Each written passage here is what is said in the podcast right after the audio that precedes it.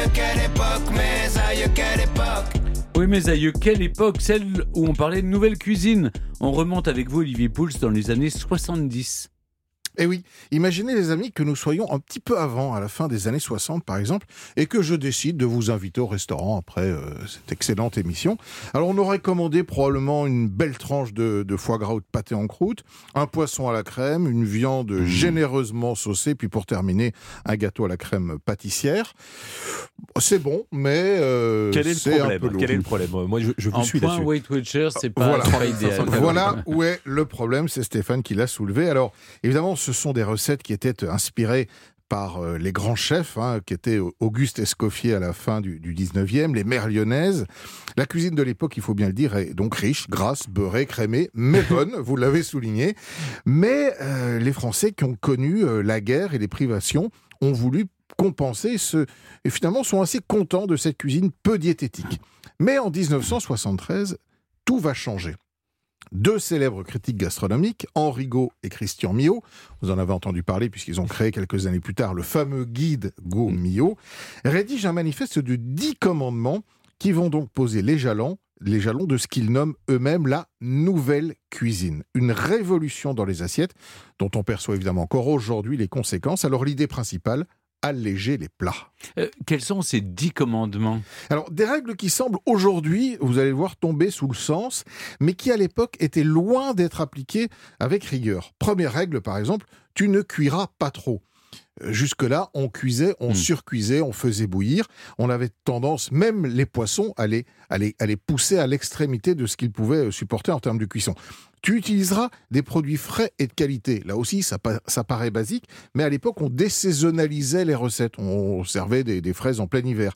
Tu éviteras marinade, faisandage et fermentation, qui étaient très courants aussi à l'époque, notamment sur les gibiers. On les servait jamais frais, on les laissait faisander pendant quelques jours, voire quelques semaines. Tu élimineras les sauces riches. On va à ce moment-là créer des sauces plus légères, plus digestes, en remplaçant par exemple le beurre par la crème. Tu allégeras ta carte aussi, pas besoin d'avoir une sélection interminable d'entrées, de plats et de desserts. On va se concentrer sur l'essentiel et les produits de saison. En fait, ces commandements se sont imposés à eux lors d'un repas chez un certain Paul Bocuse.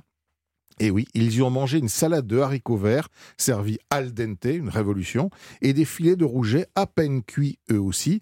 Et ce fut une révélation des goûts, de la légèreté, de la simplicité, puis surtout au final, un repas beaucoup plus digeste. Alors d'autres chefs de l'époque partageaient hein, cette vision du repas aussi, comme les frères Trois Gros à Roanne par exemple. Et ce sont eux qui vont inspirer le mouvement. On peut aussi parler de Michel Guérard à Eugénie Les-Bains et sa cuisine très diététique, euh, cuisine à l'eau hein, notamment. On peut également citer euh, les grands Roger Verger, Alain Sandrins, qui n'avaient de cesse de se rapprocher du produit.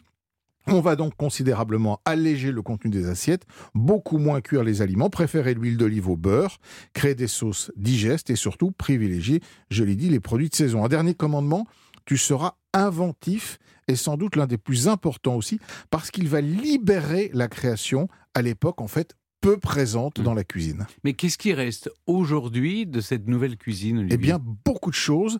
C'est une vraie révolution et sans doute l'une des plus importantes dans l'histoire contemporaine de la cuisine parce qu'elle a libéré la créativité. Avant, dans les années euh, 70, au début des années 70 et dans les années 50-60, les grands chefs exécutaient des célèbres recettes mais inventaient très peu. Ils se collaient en gros euh, aux, grands classiques d'Escoffier, par exemple. Aujourd'hui, les Alain Passard, Pierre Gagnère, Glenn Vielle ou encore Anne-Sophie Pic sont les héritiers de ce mouvement même si on assiste depuis quelques années à un retour en force des plats dits à l'ancienne, pour notre plus grand bonheur, il faut bien le dire quand même, hein, comme les pâtés en croûte, le lièvre à la royale ou le tourne de Rossini. Je ne sais pas ce que vous prendrez ce soir, les amis, mais voilà, faites votre choix. Ça dépend qui paye.